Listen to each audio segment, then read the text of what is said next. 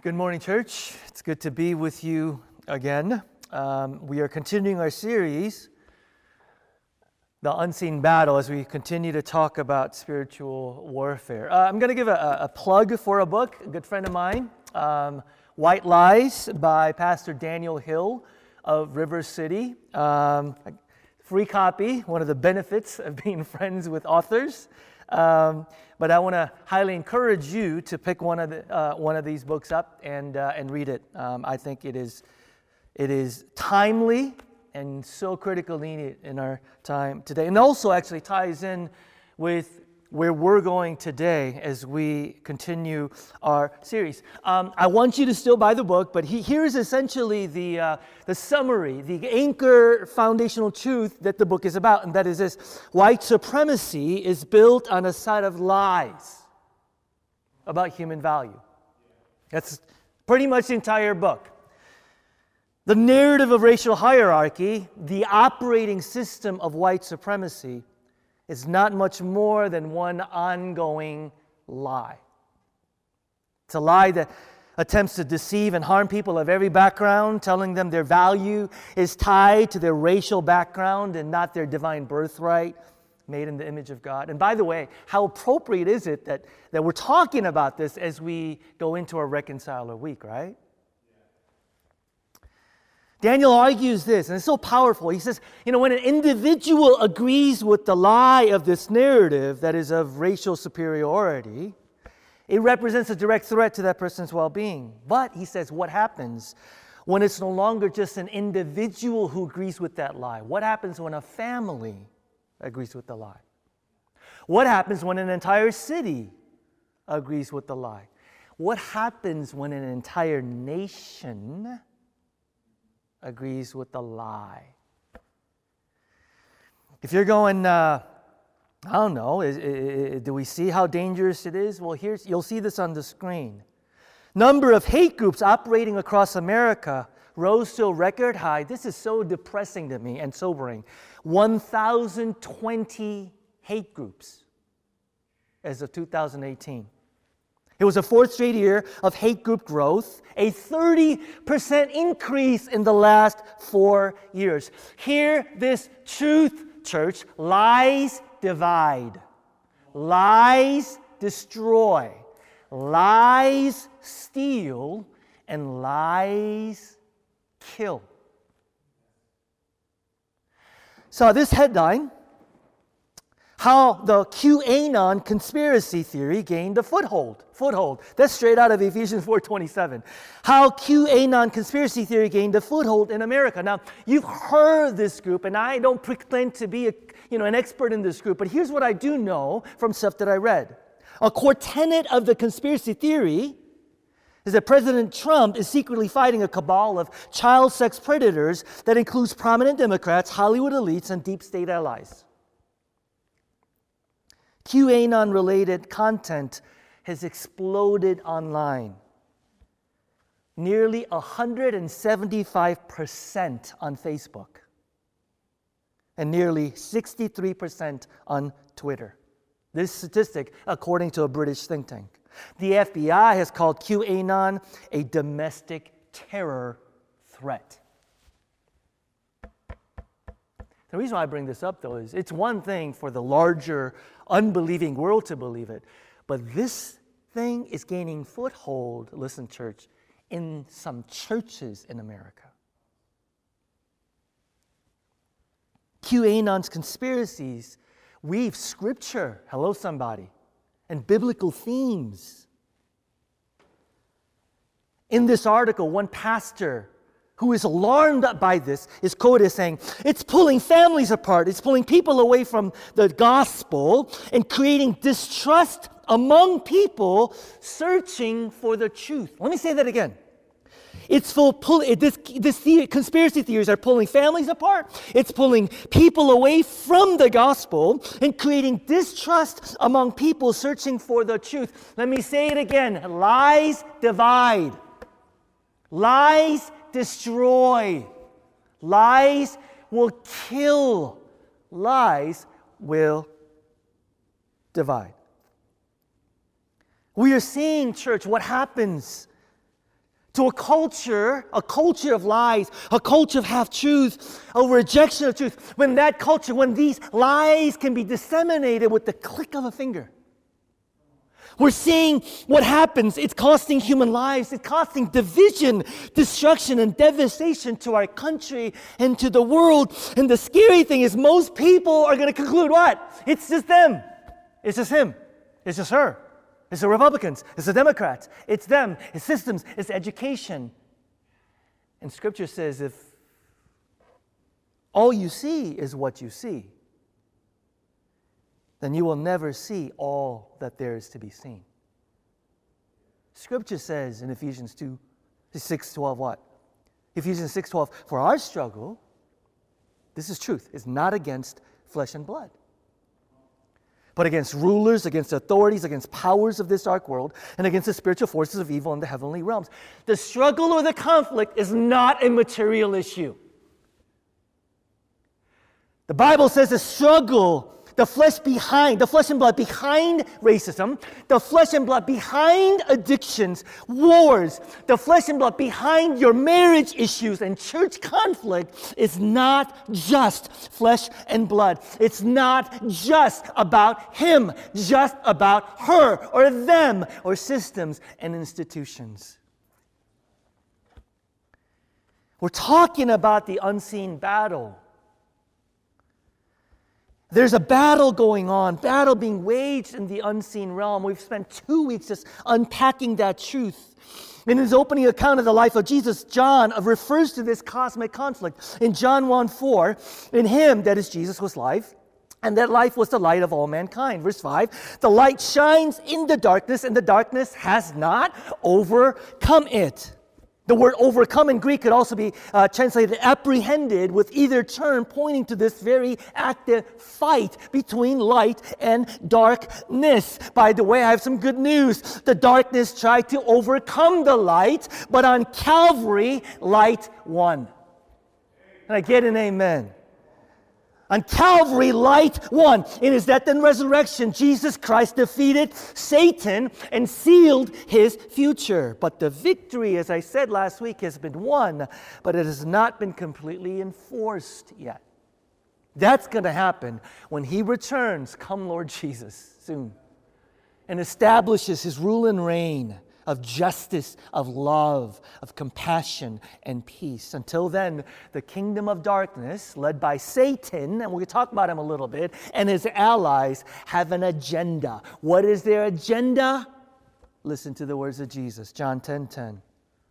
The thief comes only to steal, kill, and destroy. Just think about what's happening in our country and our world and hear these words again.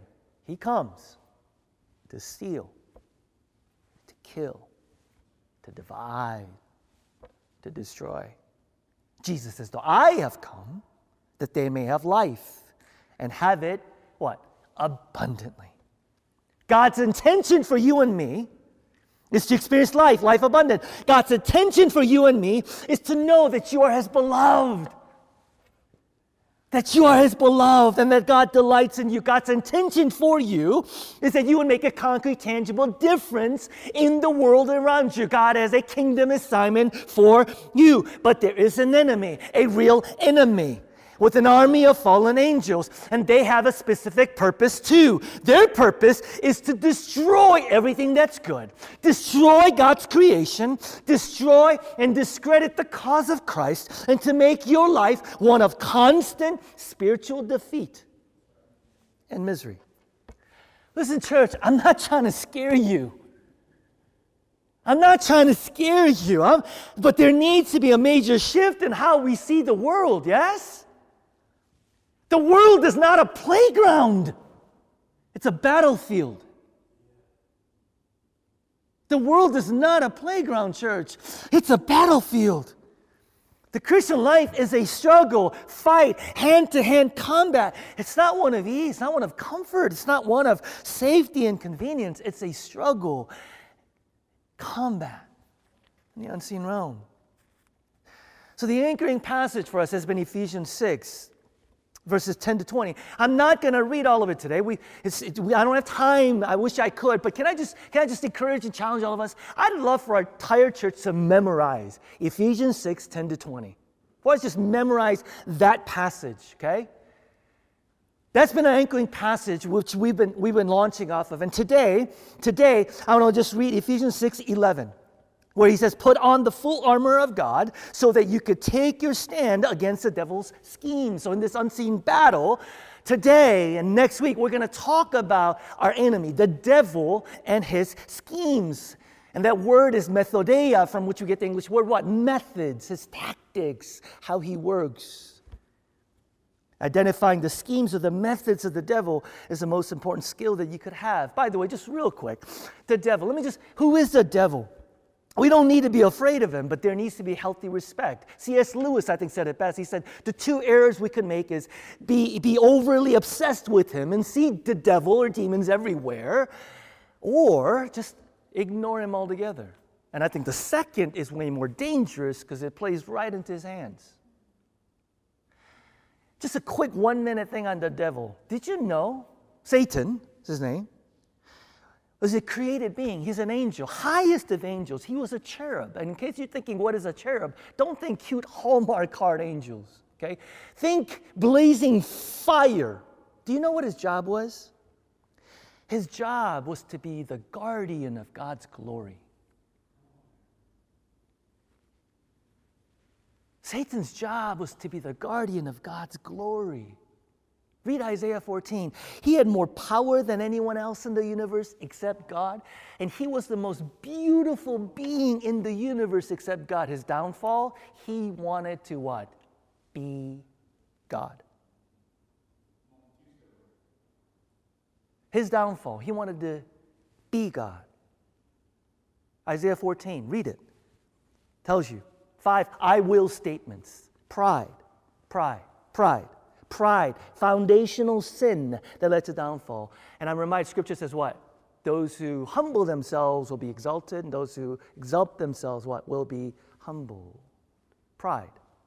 And in his pride, he fell. This is important. A third of the angels that God created fell along with him. So when we're talking about demonic spiritual warfare, we're talking about Satan and a third of angels that rebelled against God and fell with him. So, what are his methods then? What is his methods? The good news is the Satan doesn't possess a large artillery. Okay? He is a one trick pony. That's all he is. Dangerous, but he's a one trick pony. What is that one trick? Jesus tells us, John 8 44.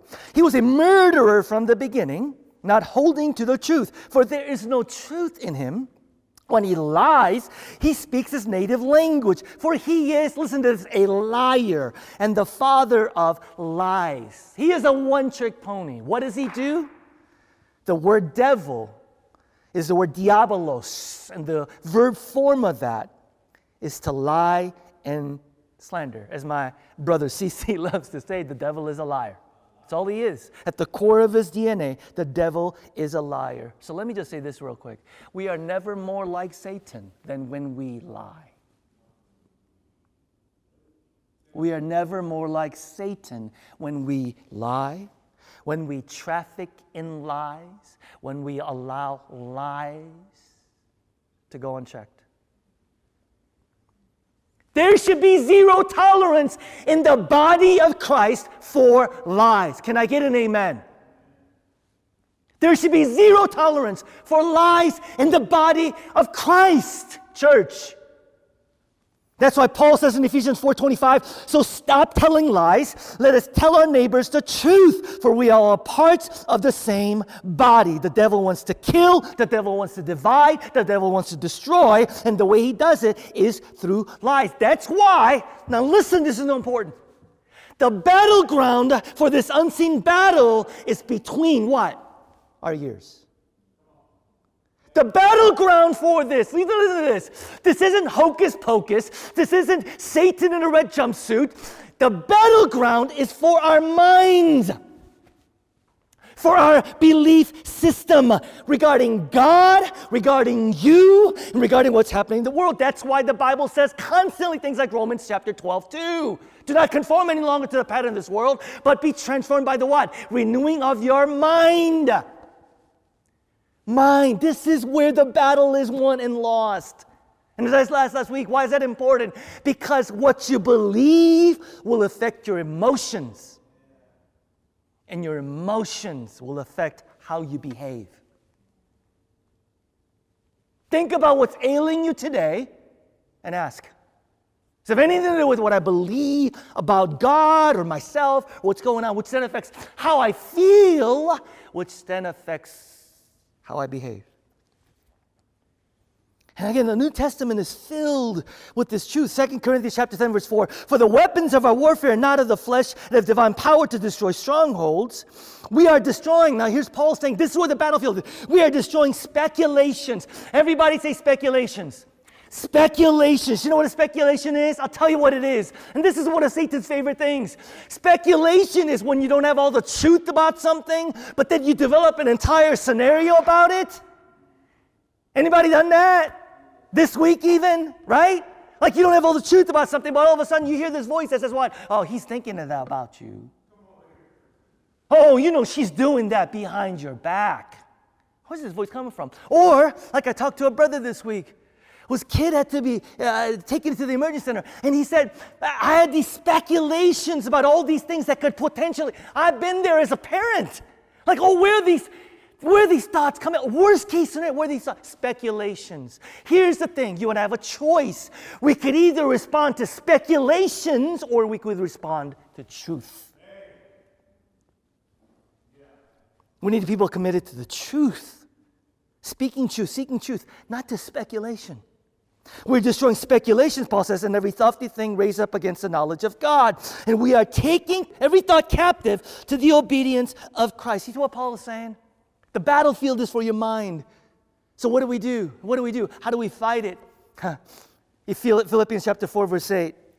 Finally, brothers and sisters, whatever is true, whatever is honorable, whatever is just, whatever is pure, whatever is lovely, whatever is commendable, if there's any excellence, if there's any worthy of praise, he says, What? Think about these things. Think about these things. Battlefield is your mind. And when you get a thought, ask yourself is this true? Is this honorable? Is this just? Is this lovely? Is this truth? Is this truth? The battlefield is for our minds. Do I believe the truth about what God says? about who He is? Do I believe the truth about God says who I am? Do I believe the truth about what's happening around the world around me? That is where the battle is. So, today, what I want to do for a remainder of the time is I want to take you to, I think, the text that reveals two things. Number one, it reveals enemy's tactics, his schemes, how he works. Okay? It's plain to see if you have eyes to see. But in that same text, we also, we also learn about the, the, the weapons to fight against his tactics, his lies. And of course, the text, if you know, is Genesis 3. Genesis 3. So I want to take you to Genesis 3, okay? And let's look and see and discover what his tactics are, what his lies are, and then truth to combat his lies. Genesis 3 1. Now the serpent was more crafty. He's smart, church. He's smart.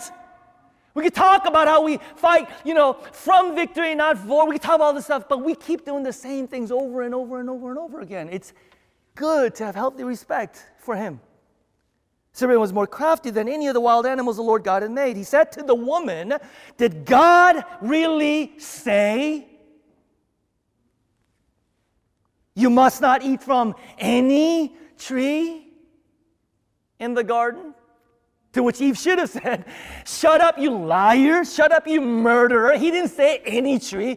We are living, we are in a garden. There's tree upon tree upon. He said we could eat any of the, all of these except one. Instead of doing that, though, we'll see. She believed the lie. But here's the first truth about the way enemy works that is, he undermines the truth of God's word.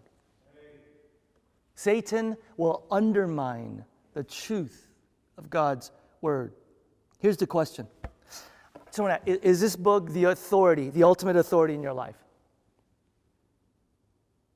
Is this book right here, God's self revelation of Himself, the ultimate authority in your life? Is it ultimate truth? Is this book the guiding North Star, the compass for your life from which you make decisions and how you live your life? Look, I'm not that much older than most of you. But in the last 20, 30 years, I've been astounded at the erosion, at the erosion of God's word as authority for Christians. I am so sober in this realization that in the church, in the body of Christ, people proclaim to say this right here, the book, is God's self. It's my ultimate, it's truth, it's ultimate truth. It's God's authority in my life. That there's been an erosion of trust and confidence in God's word. Listen, if you come to our church, you need to know this. My opinions don't matter. My opinions don't matter. What I think doesn't matter. My job is to the best of my ability point you to this book, point you to God's truth, regardless of what the issue is. We humbly go back to His Word and ask, what does God say about that? What does God say about that? Not what does what my culture say, not what does what my feelings say. What does God say about that? As the psalmist said, Your word is a lamp unto my feet and a light unto my path. Satan will do everything. This is the beginning to twist and to undermine God's word as truth, as ultimate authority in our lives. Here's what that sounds like these days. Well, that's just plain and practical, Pastor Peter. I mean, the Bible was written thousands of years ago. Here's what it sounds like I know what God said, but obeying that is just plain inconvenient for who I want to date, who I want to marry, my career advancement, and what I do with my money. Satan will come and undermine God's word as authority and say, Did God really say? Verse 2 The woman said to the serpent, We may eat fruit from the trees in the garden, but God did say, You must not eat fruit from the tree that is in the middle of the garden, and you must not touch it. God never said that. God never said that. You mustn't, but that gets to something we'll see. Or you will die. Verse 4 You will not surely die, the serpent said to the woman, for God knows that when you eat of it, your eyes will be opened and you will be like God, knowing good and evil. Here's a second truth that gets to Satan's tactic or scheme. That is, Satan attacks God's intentions and God's heart. Every time. God will attack God's, Satan will attack God's intentions and God's heart. This is Satan's most often used strategy. Do you know why? Because it works. It works. Because if you, listen, listen, look at me. If you question God's intentions and God's heart, you will not trust Him. And trust is the building block for any relationship. Let me say that again.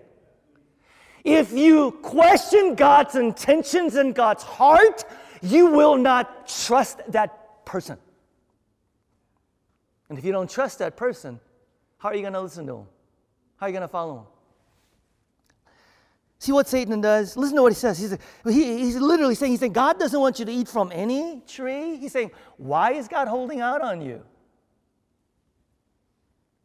Why, why is God trying to keep you down? Why is God trying to exploit you? Why does God want to rob you of the life you want? God's a bully. God's a killjoy. It's perfectly good to eat. The lie of Satan that our first parents bought into this is so critical. Lie that was lodged into their hearts and lodged into our hearts is God's a bully, God's a killjoy. Obey him and he'll crush you. Give your life over to him, surrender everything to him, and your life is over as you know it. God doesn't have your best interest at heart. What? God doesn't love you. God is not for you. And that light sank deep into the heart of our first parents, and we're struggling, still struggling with it. I've been a pastor for 30 some years. And I can't tell you the number of times when I sat with someone who's going through suffering, who's going through hardships, trials, who's going through unanswered prayers, how almost automatically their hearts and my heart, to how almost automatically we go to, well, if God was good, why would He allow this? If God was good and loving, Pastor Peter, why am I still single? I mean, I follow him. I obey. I, am I've given my all. If God was still, if God was good and loving, why, why didn't that job work out? If God is still good and loving, why cancer? If God is good and loving, why the unexpected death? If God is really good, then why are we still childless? We've prayed for years. Does God love me? Is He for me? The reason why this is so critical, church, is this. Uh, let me just sum it up this way. The whole point of the Christian life is what? Is to follow Him, right? Discipleship, it's all about follow Jesus, follow Jesus. But we will not follow someone we don't what? Trust. Even my 10 year old no one knows that. We will not follow someone we don't trust. So if you're not denying yourself today, if you're not carrying the cross and following Jesus today, if you have not gone all in and said, God, everything that I am, everything that I have is yours, at the root of that at the root of that is you don't trust Him.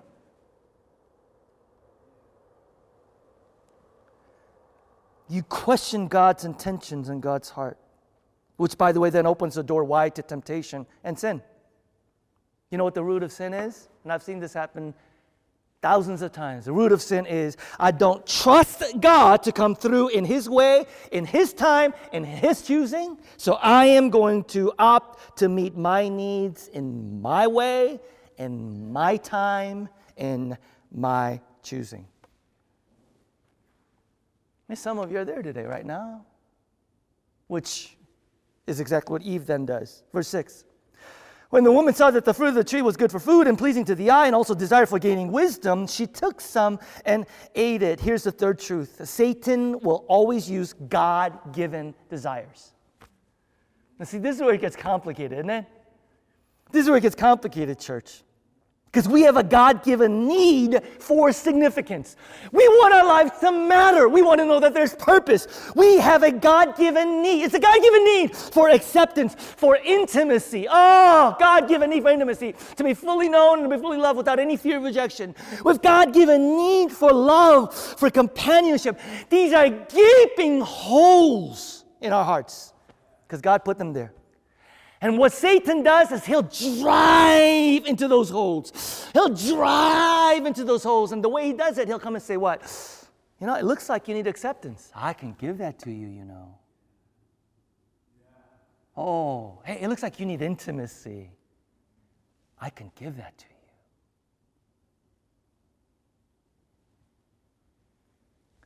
And, church, sin will not come packaged as some ugly, empty, distorted thing. Sin will come packaged what? Remember, Lucifer, Satan, was the most beautiful being. It'll come beautiful. It'll come attractive. It'll come fulfilling. It'll come whole. Satan will never come to you and go, Yeah, do that! And you'll struggle with addictions for the rest of your life. No, no, no, no. No. He will come and say, Yeah, do that! And it'll ban really, really bad by December. Oh, no, no, no, no, no. He doesn't do that. He doesn't do that. You ever hear the lie of just one? Just once, the lie of just once. The lie of just once is, I just do it just this one time. That's it. I'll just, I'll just look the other way just this one time. I, will I'll, you know, I'll, just log on just, just, just one time. I'll cheat just one time.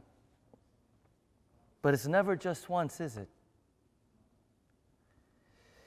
Every choice you and I make influences today, influences a tomorrow we can't see. Let me say that again. Every choice we make today influences a tomorrow we can't see. Satan will have you believe it doesn't matter for tomorrow. No, no, no. Today always counts. And if we fail to deal with issues today, those issues will deal with us tomorrow.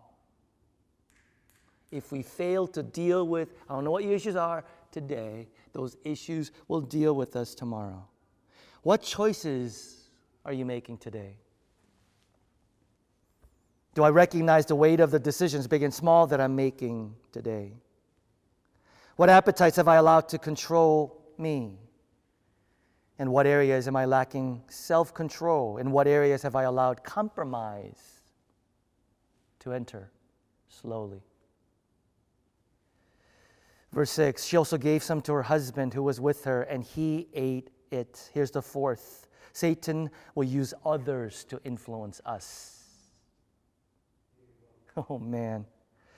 Some of you are so wanting to make good decisions, but other people keep you from making them. Just talked to a brother this morning who said there is a brother who wants to follow Jesus, make good decisions, but he is in a relationship where that other person is constantly just dragging them down. See, the enemy knows that alone, you're not going to make wrong choices, but you have a tendency for social acceptance.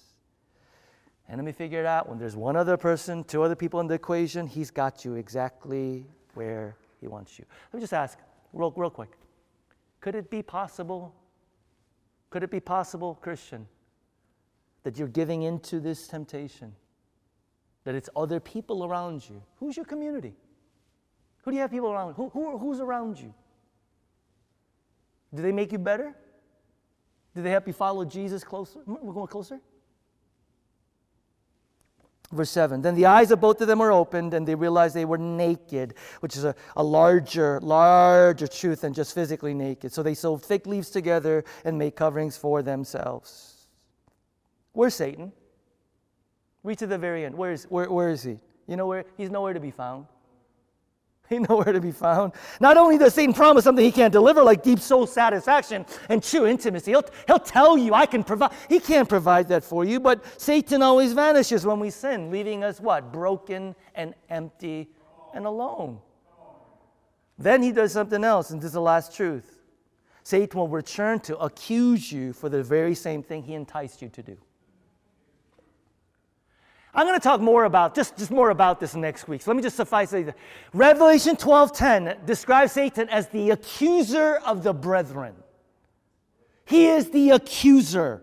Hebrew Satan in Hebrew literally means the accuser.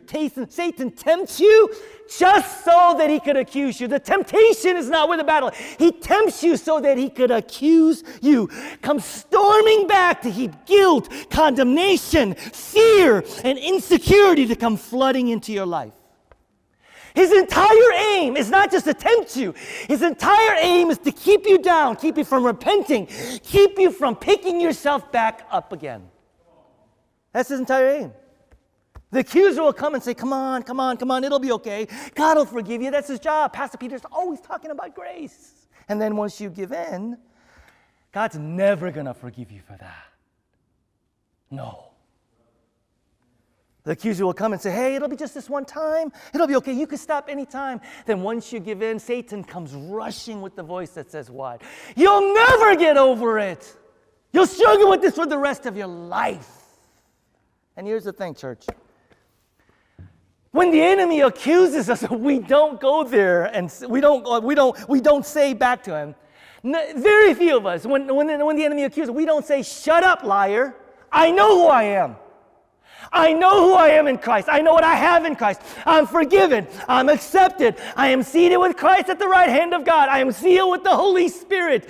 I have an inheritance that nothing can take away, and nothing can separate from God's love. We don't say that, do we? No, no, no. What do we do? We believe the first lie, and then we do the second lie. Listen, I'm talking to somebody who is sitting there today, and you're going, I could never be forgiven. Somebody is saying, if I was a really Christian, I wouldn't be doing this. I wouldn't be living like this. I'm a fraud. I'm done. You see the way Satan works? Spiritual warfare is not a power encounter, it is a truth encounter. Everybody say, truth encounter. It's a truth encounter, church. You fight a liar with what? Truth. It's not about spouting Bible verses. It's not spouting Bible verses. Listen, listen, listen. Satan knows the Bible better than you do. What is he doing in Matthew 4 in the temptation? He's what? He's quoting Bible verses to Jesus. It's stepping out in faith and acting on the truth. That's what it is. I love this definition by Th- Tony Evans. Faith is acting as if something is true, even when it doesn't appear to be true, in order that it might be shown to be true, simply because God said it's true. Let me say that again. Faith is not just, why I believe it. Faith is acting on acting if something is true, even when it doesn't appear to be true, in order that it might be shown to be true simply because God said it's true. It's taking truth about God, truth about us, and acting on it as if it was true. So here are the truths that I want to leave you with. First truth God is good, and He gives us everything we need. Can I get an amen? God is good. He gives us everything we need. Chapters 1 and 2, that's what Genesis chapters 1 and 2 is about. Look around the garden. What did they have that they didn't need? What did Adam and Eve have that they didn't need? God's plan is to give you everything that you need, child of God. That's his desire for you. God is not a bully, God is not a killjoy. So if God doesn't give you what you think you need, it's because he has something better. So if your heart is saying this morning, if God doesn't come through for me, I'm just going to figure out another way to get that need. Faith says, I'm going to hang on and trust Him. Faith says, acting on faith says, I am not going out my out to meet my needs in my way, my time, my choosing. Faith says I'm going to hang on because I know He's good and I know He gives His best to the people He loves. He did it once, He'll do it again. What do I mean? Romans 8:32. He who did not spare His own Son but gave Him for us all, how will He not also, along with Him, graciously give us what? All things. Truth. He shed his blood for you. He rose from the dead and defeated Satan and death for you. God wants the best for you. God will not withhold any good from you. Second truth God is the author of life. God is the author of life. Genesis 2 tells us that God breathed into the nostrils of man and he came to life, right? But it's not just a physical reality. Jesus in John 10 10, I have come that you might have what? Life and have life abundantly. So here's the question when you're faced with temptation, I need you to ask is this going to lead to life or is this going to lead to death? The decision I'm about to make Deuteronomy 30 19, God says to his people, Today I've given you the choice between life and death, between blessings and curses. Oh, that you would choose life so that you and your descendants might live. Here's the truth about sin all sin leads to death. Little ones as well as big ones. And every little isolated sin is linked to a lifestyle of habitual sin. The little things in our lives that we say just one time is connected to a pattern that leads to a lifestyle of sin. All of them lead us away from the heart of God and they lead us to death spiritually, relationally, death to purpose and life. Faith says what? I will choose life. I will make decisions tomorrow morning when I get up, little ones, big ones, that will be life. I choose life. Here's the third truth God is faithful to his word and the consequences of our choices. This is a hard one. Genesis 2:16 You must not eat from the tree of the knowledge of good and evil for when you eat of it you will surely die. The result of man's disobedience is what? Pain, shame, guilt, fear and eventually death in every way. Listen, listen, listen. When you and I willingly choose to disobey, God's not just going to wink and say, I said it was going to be this way, but oh well. I don't want a God like that. And neither do you. I want a God who is faithful to his word and the consequences of our choices. He has to be faithful to His word. You can't just say, God, I know you said if I did that, that'll happen, but I hope everything's going to be okay. If you don't want God to put you in positions where your life is going to be less than what God intends for it to be, do not put God in positions where God can't not be faithful to His word and the consequences of our choices. The enemy whispers into your ear nothing will happen. It'll be okay.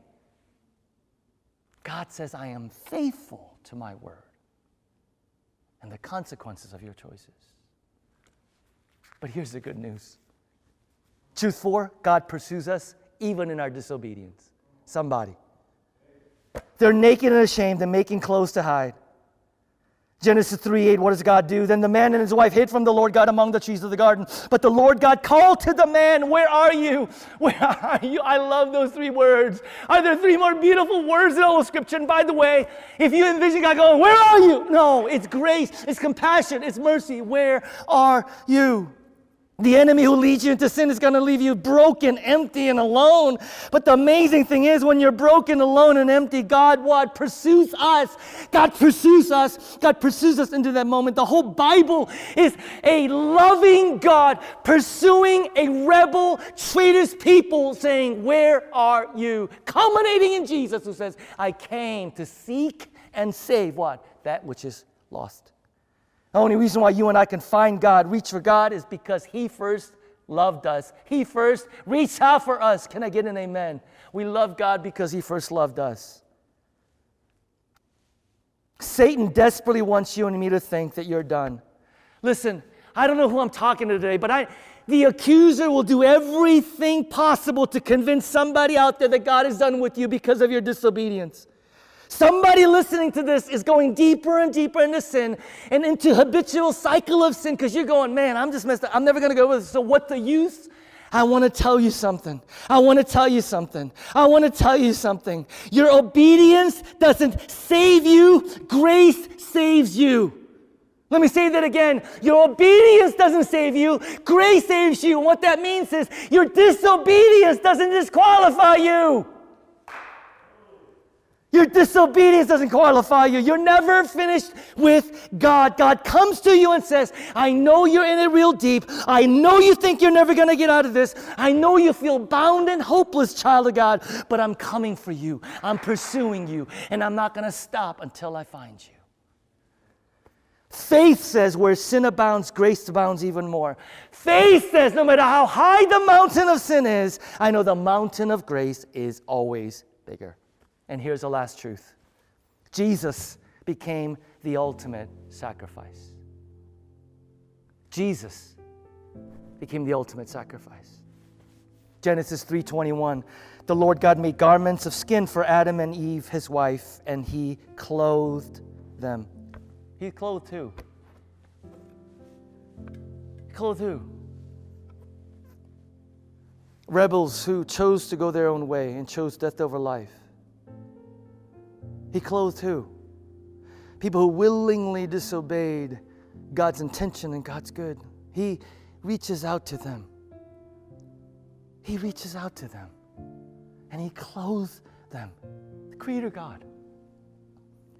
And the animal sacrifice to make coverings for sinful humanity points us down the road to another sacrifice, doesn't it?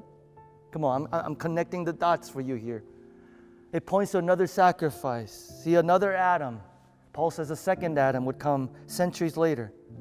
And to the second Adam, God said, Obey me fully, and you'll be crushed.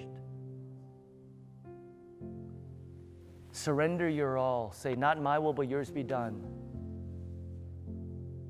And the Heavenly Father will turn his face away.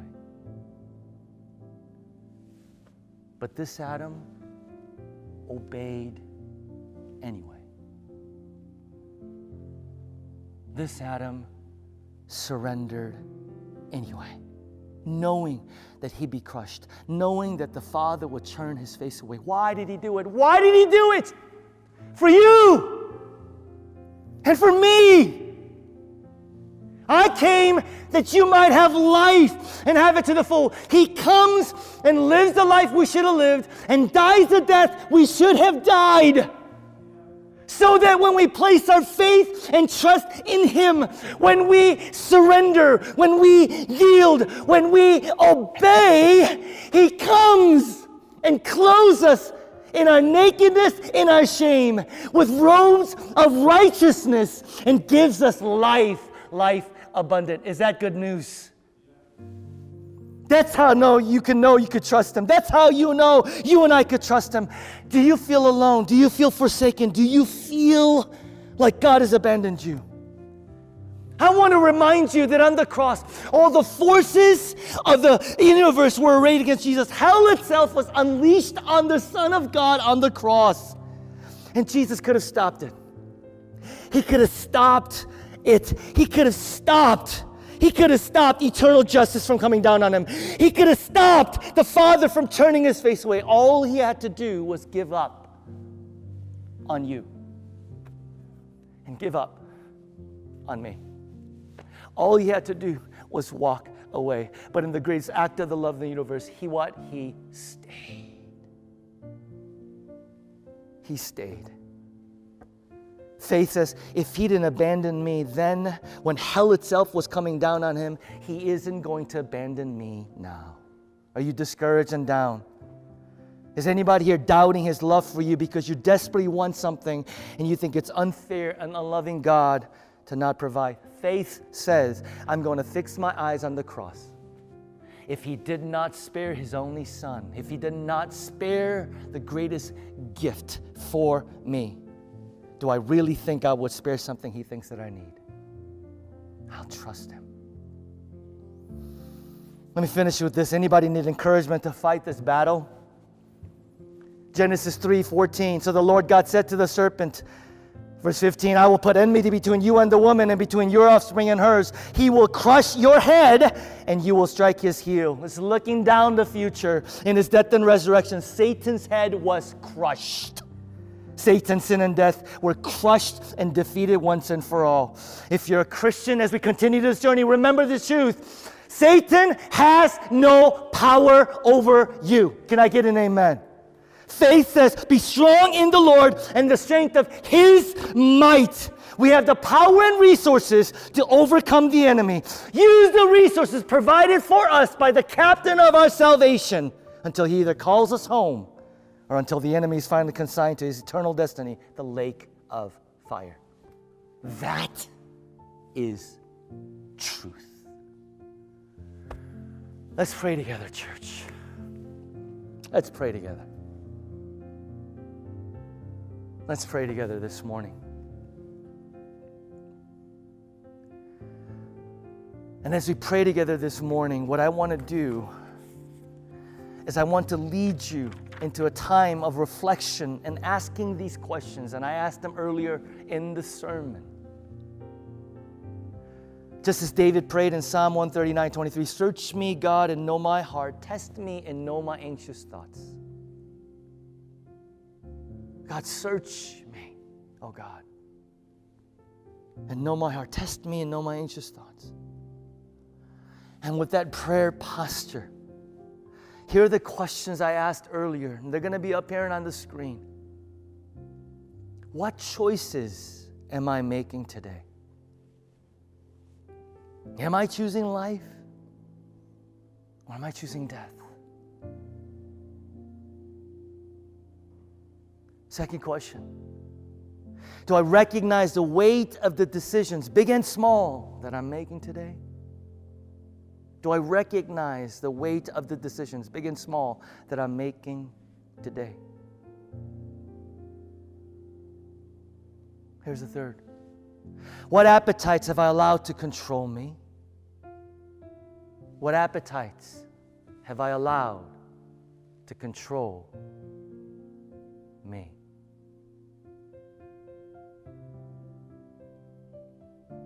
Here's the next one. In what areas am I lacking self control?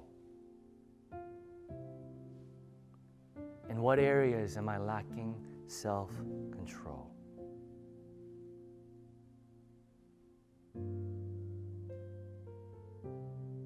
And lastly, in what areas have I allowed compromise to slowly enter?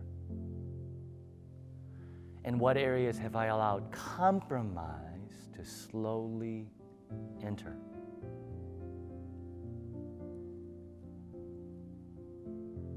Search me, O oh God, and know my heart.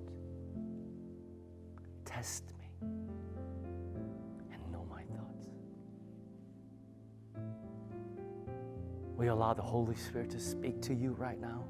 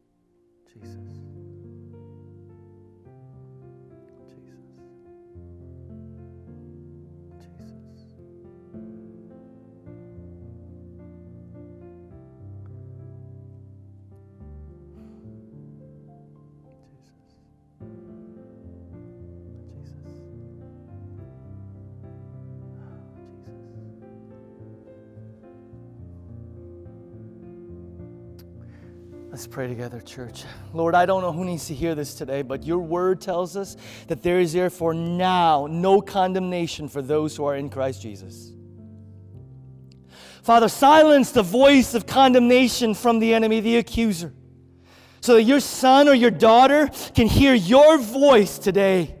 Your voice that says there's forgiveness available. Your voice that says there's redemption available. There's healing available. There's grace available. Truth that says our sin may reach far, but your grace reaches further. And may your loving kindness, Lord, lead them to repentance. Your word tells us that if we confess our sins, you are faithful and just and will forgive us our sins and cleanse us from all unrighteousness. So we come needing your mercy today. We come needing your grace today, Jesus. And Father, open our eyes to see the battle that is being waged for our hearts and for our souls all around us. A real enemy, God, that exists to destroy, to steal, and kill marriages, churches, relationships, ministries. He is doing everything he can to have us believe that the battle is with people. Father, open our eyes to see the battle is not with flesh and blood, but with demonic forces in the heavenly realms. Remove whatever scales that blind our eyes, Jesus. Help us to see Jesus. Show us the lies that we're believing. Holy Spirit, come. We know that the enemy is the father of lies. It's his native tongue. Show us what lies we're tempted to believe about us, about you, about what's happening in our world today. And fill me with truth. John 17, sanctify me with truth. Your word is truth. And Jesus, thank you for the cross. Thank you for the victory you won for us. Remind us today that we do not fight from vict- for victory, but from victory. He is a defeated foe. Greater is He that is in us than He who is in the world. We can resist Him, and He will flee from us. That is your promise. Help us exercise the faith that we already have by trusting in you and believing in you for your victory. And we pray all this in the powerful, powerful name of Jesus. And all God's people said, Amen. Amen. In church, as we end today's service, as we've done every Sunday, you're going to see this corporate benediction up on the screen. Let's say this together as we leave today. We believe that we were created to live deeply with one another to carry each other's burdens, to share our possessions, and to pray for and confess our sins to each other, to suffer and to celebrate together. It is in these sacred relationships and honest, loving communities that God transforms us. The way of Jesus cannot be lived alone. Amen. Have a wonderful Sunday, church.